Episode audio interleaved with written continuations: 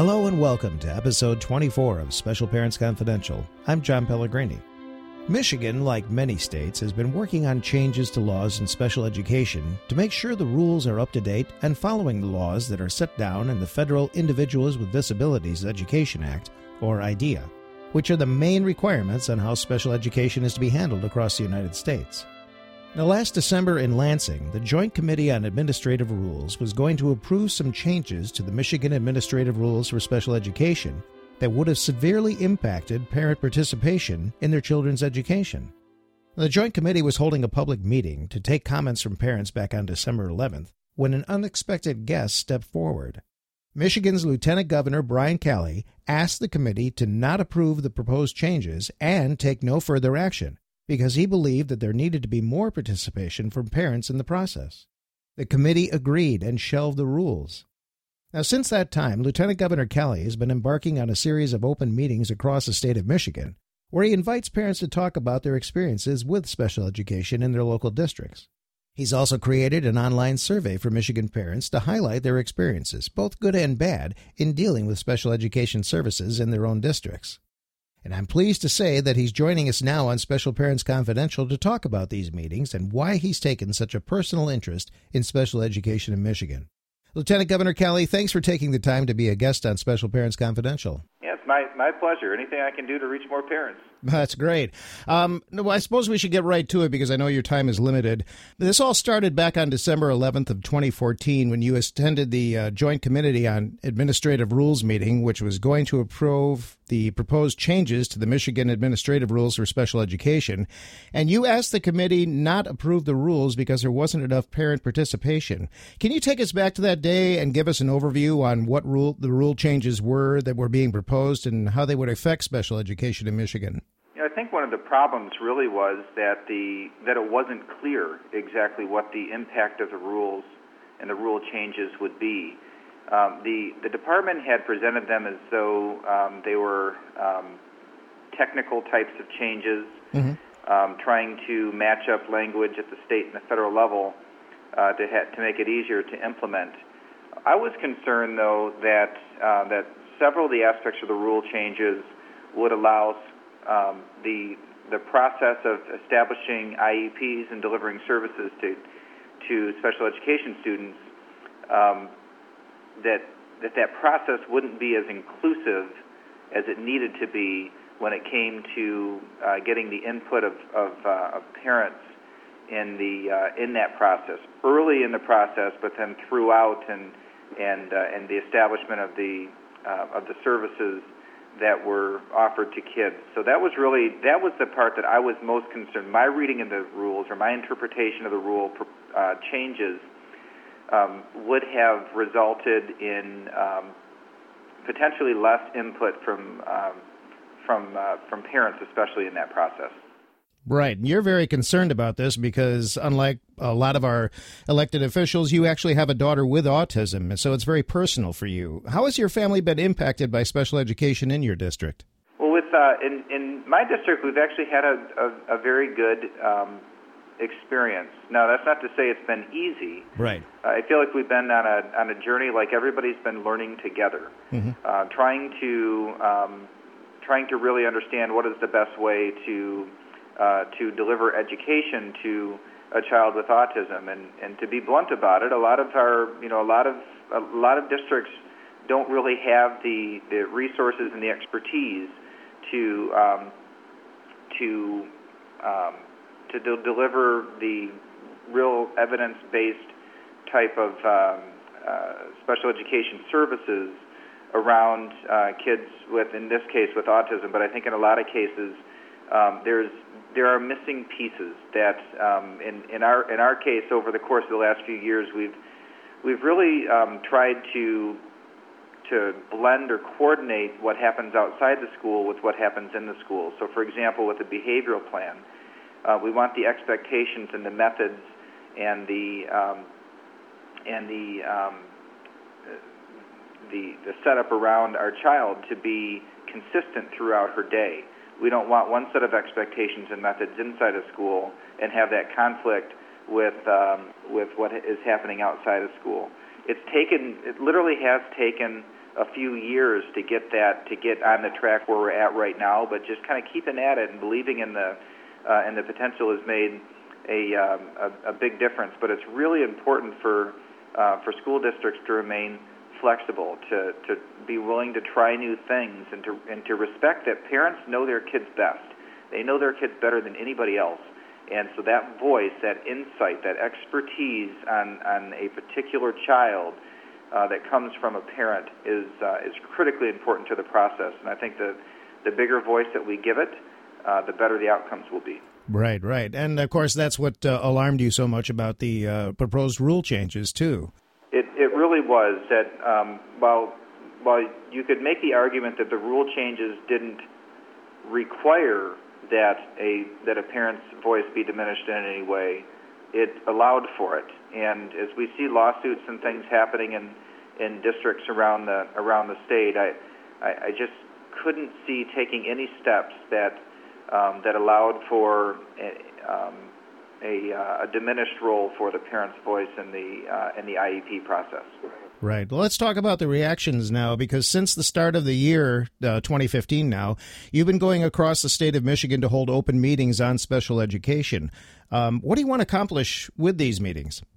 What was clear to me as the rule changes were going through is that uh, parents were having a difficult time um, inserting their voice into the into the policy making or even the political process that that determines so many of the of the policies and uh, and so there was a and and then also experiences in, in certain areas around the state as well have led to um, distrust and um, and frustration among parents. So anytime any change is proposed, I think it would in some in some ways it's it's looked at very in a very skeptical fashion by parents because the experience has been really rough over the course of uh, over the course of their time and experience with it. And so what I wanted to do was just give a, a place, a safe place for people to go and and advocate or just explain what their experience has been like.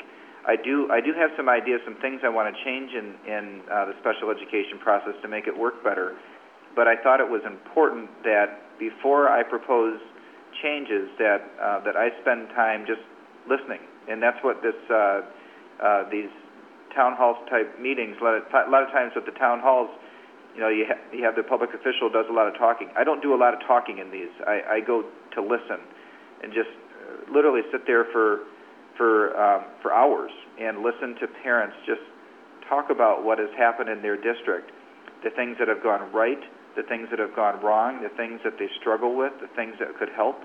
And I'm and as I collect that information, I'm um, my my hope is to use it, and, and I'll continue to do this over the summer. But my hope is to use it as the uh, the foundation of the building blocks to build an agenda to uh, to make special education um, more successful for our families, especially for our students.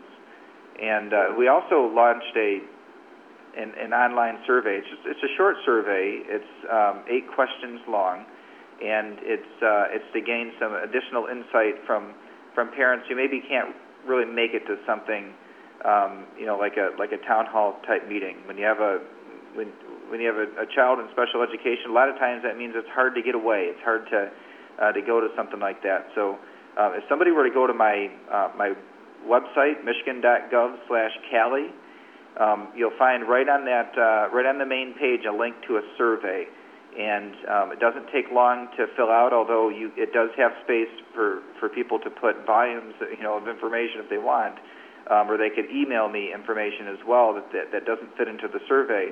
But what we really want to do is um, is to is to have parents or give parents an elevated or a strong voice in um, in what in where, where the deficiencies are, and use that to set the priorities for where we go in the future. Right, that's great. You know, I was fortunate enough to attend the meeting that you held here in Grand Rapids, and uh, the one thing that a lot of parents said after the meeting that I've talked to since then, they all say it was just amazing that you really didn't say a whole lot. Instead, you just wanted to listen, and that you and your staff were taking lots of notes and really paying attention to what people were saying, and they thought that was really, really amazing. It, it is a um, there's not enough listening that happens in the um, in the public policy development process. You know, everybody has experience, everybody has opinions that you know that people that are elected, they you know they they come in with a lot of uh, experiences and opinions. This is an area though where even a parent like me that has a, a tremendous amount of experience with the IEP process and and uh, having a daughter with autism. Um, all I know though is my local school district and the experience that we've had with with uh, with my children. I don't I don't know anything uh, really unless unless I listen uh, about what the experience of other parents in other situations in other school districts um, have had, and so that's why it's so critically important that uh, that the first step in this process really be to listen and gather information so that we can make intelligent decisions that really affect the uh, the outcomes of uh, of our families. Man, that wonderful, and I, like I said, it was just really impressed a lot of people too. Now, when you started the meeting, you you opened up with a, a very interesting uh, statement about labeling, and I thought it was really profound. And I was wondering if you could uh, give that uh, right now for the listeners of the podcast about uh, you know the, how labels can work against people. Yeah, you know, there's a um, the the way that our system works today is that there's eligibility criteria to re- receive services. And so what will happen is the um, there will be an evaluation done, and, um, and and so for example, with my daughter, they put a label autism. Now she has a medical diagnosis of autism as well, mm-hmm. and um, and so that's that's an that's an appropriate um, diagnosis. At the same time, though, what we found is that there's a there's a um, there's a set of, of expectations uh, that come along with having that label. And they're limiting factors. They're, um, in, in, in many cases, very low expectations. And, and, and that really concerns me about a system um, that is, you know, if there's a system that is meant to educate and build uh, the best possible future for a child, I don't think that it's going to do as, as well as it could if it comes with low expectations, if it's skeptical about what is possible, and uh, and so that's that's the uh, that's the difficult part about about having these types of um, these types of labels. I, I understand from a from a service eligibility criteria why they're there, but we need to be very very careful that the label doesn't uh, doesn't isn't accompanied by low expectations or an attitude that because there is this diagnosis or because there is this factor, um, that the uh, the child will achieve less. That's not a that's not something that we should we should for any child that we should determine on the front end. We should go in assuming that every child can achieve, and we're going to do everything that we can to help them achieve. And uh, and like any other child, just like a neurotypical a neurotypical child. Some um, will struggle more than others. We wouldn't try to predetermine that somebody's going to be really good at math and not as good at English, or or not very good at science and very strong at math. I mean, uh, the, different students have different strengths, and uh, and we really need to give them the um, the the support in order to do the very best that they can do in uh, in all the different areas without the uh, the predetermined outcomes that uh, that it, that somehow because a child has a particular label that they uh, are are unable to achieve or um, unworthy of the uh, of the effort to to help them to reach their highest potential. Right. Well, I think it was the way you said the um, how you know think of the one thing that you have the most difficulty doing, and then how would you yeah, like to be? Yeah, that is a um, mm-hmm. I think that's a it's one of the things that it really and it does touch people closely, particularly those I've found when I'm talking to, to groups of people that do not have a uh, any ex- direct experience with a developmental disability, maybe or an intellectual disability, mm-hmm. to say, okay, if you were to if you were to think about the one thing that you are very bad at, you know, everybody has things that they're good at and they're bad at. You know, I think about even when they when I get introduced and they'll read my biography. You know, they only put the things that I'm good at in my biography. They only put successes in my biography. They don't lead off when uh, with the things that I'm bad at. Well, the the world of a person with a disability is the exact opposite the thing that the weakness that they have, the thing that they're not as good at, that's the definition of who they are Mm-hmm. uh, to so much of our society.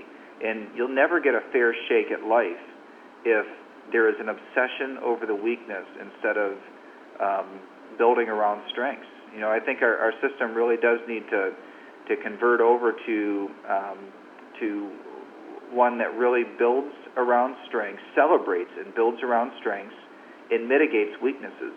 Instead of saying that a person um, is instead of saying a person is defined according to a disability, um, that should be that should be the thing that we uh, that we seek to, to, to mitigate weaknesses that come along with a disability, but find those strengths and do everything that we can do to build on them. Right. Now, during these meetings, you've been hearing from a large number of citizens around the state about special education in their districts, and I'm sure you've had a huge amount of opinions. But there is there any consensus as far as what people want for special education, or some of the things that they've been talking about?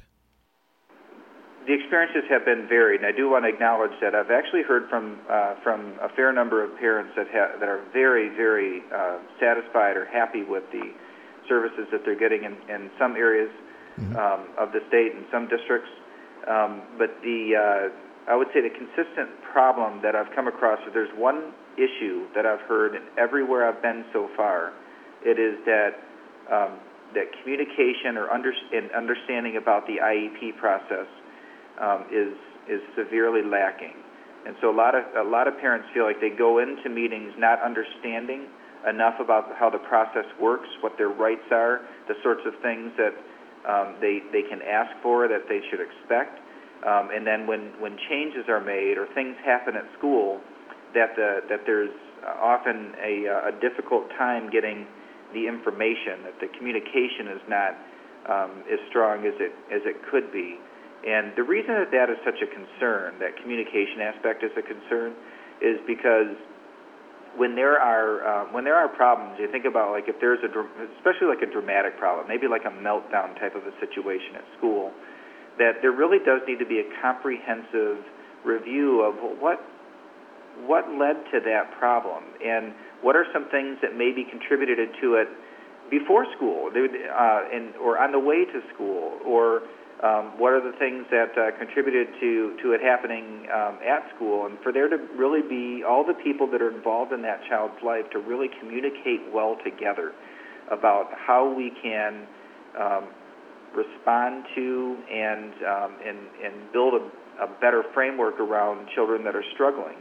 And without without strong communication, that won't happen. And um, and I would say that's the most consistent thing I've heard is that uh, there's a frustration that the that the communication, a lot of breakdowns in communication, and then and I think it's only heightened with the stress of building an IEP and going into IEP meetings, um, either feeling like the the decisions were already made before the parent got there, or that the parent just feels unequipped to uh, to advocate effectively for their child because they just don't know the process well enough. So I think we have a lot of work to do on the communication front, and um, uh, on the you know I, I was I had already again we're we're going to continue to get feedback throughout the summer here, but but I could already tell that um, providing resources to parents to understand more about how the IEP process works, what their rights are, and the sorts of things that they can um, they can ask for. Um, those are those are things that we need to figure out how to get that information to parents. Mm-hmm.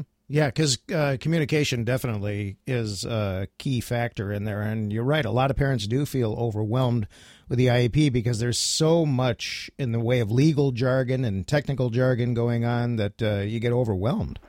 You really do. Some parents go into IEP meetings if they can afford it with lawyers you should not have to have a lawyer to to establish a um, an, an IEP for your for your child.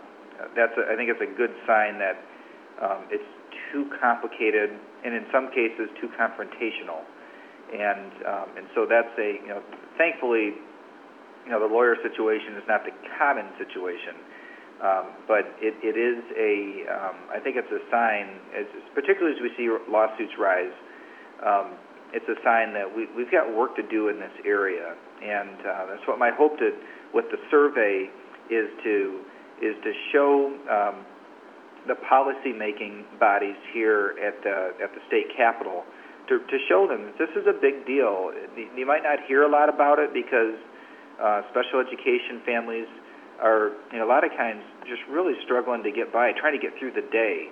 The idea of you know coming to Lansing or being a part of an advocacy movement is not particularly realistic, and um, and so they might not hear a lot about it, but it's real and it's important, and um, and the and the issues are growing. And so with this survey, what I want to do is show them in just raw numbers that this is a big deal and it's one that we need to uh, that we need to deal with. Right.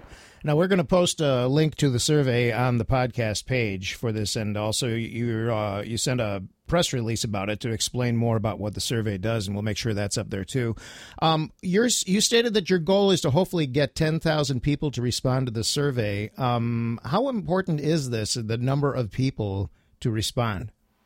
You know, it's basically I look at it like the more the better. We've already had over 1,200 people um, respond to it, and uh, what what I want to do is I want to make sure that we have a substantial amount of responses from all over the state, so that um, so that when you know they'll have areas. I think what we'll find is there are some areas where there's a high level of satisfaction with what's happening in some school districts, and um, and so I think we could probably learn from what's happening in those areas, and and then other areas where there's much more difficulty then um, we can try and understand, you know, where are the breakdowns and what's missing in order to, to have better uh, satisfaction among the people that are that are using um, those services, need those services.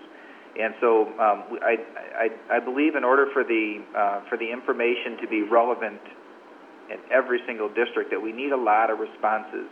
Um, I set just kind of a personal goal of I'd, I'd like to get ten thousand. I'd like to get even more than that. I, it's a um, you know the this the more information that, that we have, the more input that we have in this process, the more success we will um, we will have in in um, in affecting real change. So this I look at this as a way to really mobilize parents in addition to um, to just having survey results, but also having a, a big number to take to the Department of Education, to school districts, to the legislature, and to, and to our internal staff as we work on policy development and say, here's our roadmap. Here, here, here's what the people that we serve are telling us. And I think the bigger that number is that responds, um, the, the heavier that voice will be. So, um, in, in, in terms of its impact and, and affecting change for the future. So, it's it's something that um, you know we have. I think we have a couple hundred thousand um, uh, families or students with IEPs in, in the state. Um, I, the, the more of those families that we can get to weigh in, the better. And here's the other thing too: is sometimes there's a tendency people that have issues or problems. Um, that are more inspired to go out there and, and fill out the survey. But I want to encourage people, even if you feel like, you know what, I'm pretty lucky and I feel blessed and I'm in a good um, in, in a good situation with my uh, with my child and very satisfied. I'd like to know about that too. Uh, that I think that we can learn a lot from the districts that have a high level of satisfaction from their parents, and uh, what what are the best practices? How have they figured out how to communicate better, better prepare uh, families and, and parents to go into IEP meetings and feel like they've really been heard and it's a cooperative experience for everybody um, developing best practices, I think a lot of that has to do with identifying areas where parents are very happy with the services. So I would encourage, even if you're even if you're very satisfied, I'd still like to hear from you. That's great. Now I know you're planning on a number of meetings still throughout the summer. Where could people go to find out where those meetings will take place and what time and that sort of thing, so they can uh, come and uh, meet you and talk to you about it? We will do um, a, a, social media uh, push on it for sure. Now that we've done this interview as well, I'll make sure to get the information to you. Um, and, and, then um, just on the um, on the on the websites or the, the notifications that we do um, at my uh, my website on, on Michigan.gov and the notifications on my schedule that we send out uh, from time to time as as well. Um, on each day, as we do, what are my public appearances going to be? so um, but I would say probably the most consistent place somebody could go would just be um, my Facebook fan page.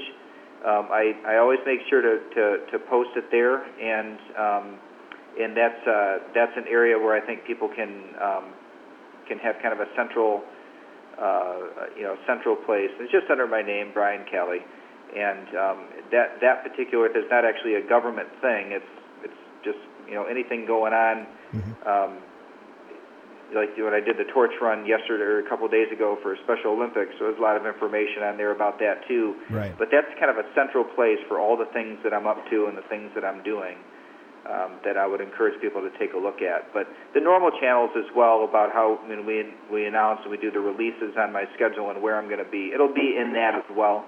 Uh, but uh, sometimes a little easier. Just uh, you know, I suspect there's a lot of people listen to your podcast that probably already follow me on, on social media, mm-hmm. And I'll try and make sure that uh, we very prominently announce uh, the the uh, the locations and the dates at that uh, in, in those channels. Well, thanks, and I'll uh, make sure to put up a link to also to your Facebook page and everything else that we talked about, so that way people can go right to it. Um, last, I guess to sum it up, what are your hopes for the special education rules, and what you want to what you want to let parents know that you hope to accomplish with these meetings and all this information? As a practical matter, the um, the rules that were up last year, I, I think those are those are done. Uh, they're um, that if the if the Department of Education wanted to propose new rule changes, I think they need to start the process over. Um, I, w- I have encouraged them to to wait um, to to do that because um, because we we just have a lot of listening to do, and I think the more and by the way, I have um, extended an invitation to other officials, uh, both in the Michigan Department of Education and um, some of my uh, colleagues in the legislative process, to go to these um, go on this listening tour with me and have had some great feedback. I think I am going to have some uh, some other folks join me, and I'm I'm really excited about that because um, I'd, I'd I'd love for people to hear firsthand. It's it's kind of as you you know you were there in, in Kent County and you in in Grand Rapids you you got you heard firsthand. It's it's a heavy experience. I mean mm-hmm. to really these are tough situations and people that are in uh, living in under very difficult circumstances but but I also go away fr- from those meetings feeling uh, confident that um, you know, we've got these strong families out there, and I think they can make a, a big difference. So I, I'm um, I'm excited about just building a an agenda from the feedback of parents, and then using that to affect change, as opposed to kind of top a top down approach that I think has been taken sometimes in the past, where people think up ideas without a strong communication link with the people that are receiving the, the services. And um, and so the the fact that we're starting with people receiving the services, I think, is going to lend itself much better to having uh, an effective and uh, relevant agenda that people um, that could really help people and and and also take some big steps toward gaining trust in a in a place where where we've got a lot of trust building to to to accomplish. Wonderful. Well, Lieutenant Governor Calley, thank you so much for being on uh, Special Parents Confidential. My pleasure. Thank you for the invitation. My thanks again to Michigan's Lieutenant Governor Brian Calley for joining us on this episode of Special Parents Confidential. As we said in the interview, you'll find links to the Lieutenant Governor's website, the online survey page, his Facebook page where he announces the upcoming open meetings, and a press release that explains what happens at the meetings and why they and the online survey are so important. We'll post those all on the page for this podcast episode on our website. And as we always do at this point, a reminder that if you like this episode of Special Parents Confidential or any episode we've done, please share our site with your friends, family, and all your connections on social media. You can do this easily with the social media buttons on our website. Like us on Facebook, follow us on Twitter, add us on Google, Tumblr, LinkedIn, Pinterest, StumbleUpon, Reddit, or other social media sites that you use. You can also sign up for our email service and have new posts and podcast episodes delivered right to your inbox the moment they're available online. We're also on iTunes and Stitcher as a free subscription, and if you have a moment, feel free to write a review about our podcast. Anything you can do to help spread the word about Special Parents Confidential will help us be able to continue these podcasts. And that's it for this episode of Special Parents Confidential. I'm John Pellegrini. Thanks for listening.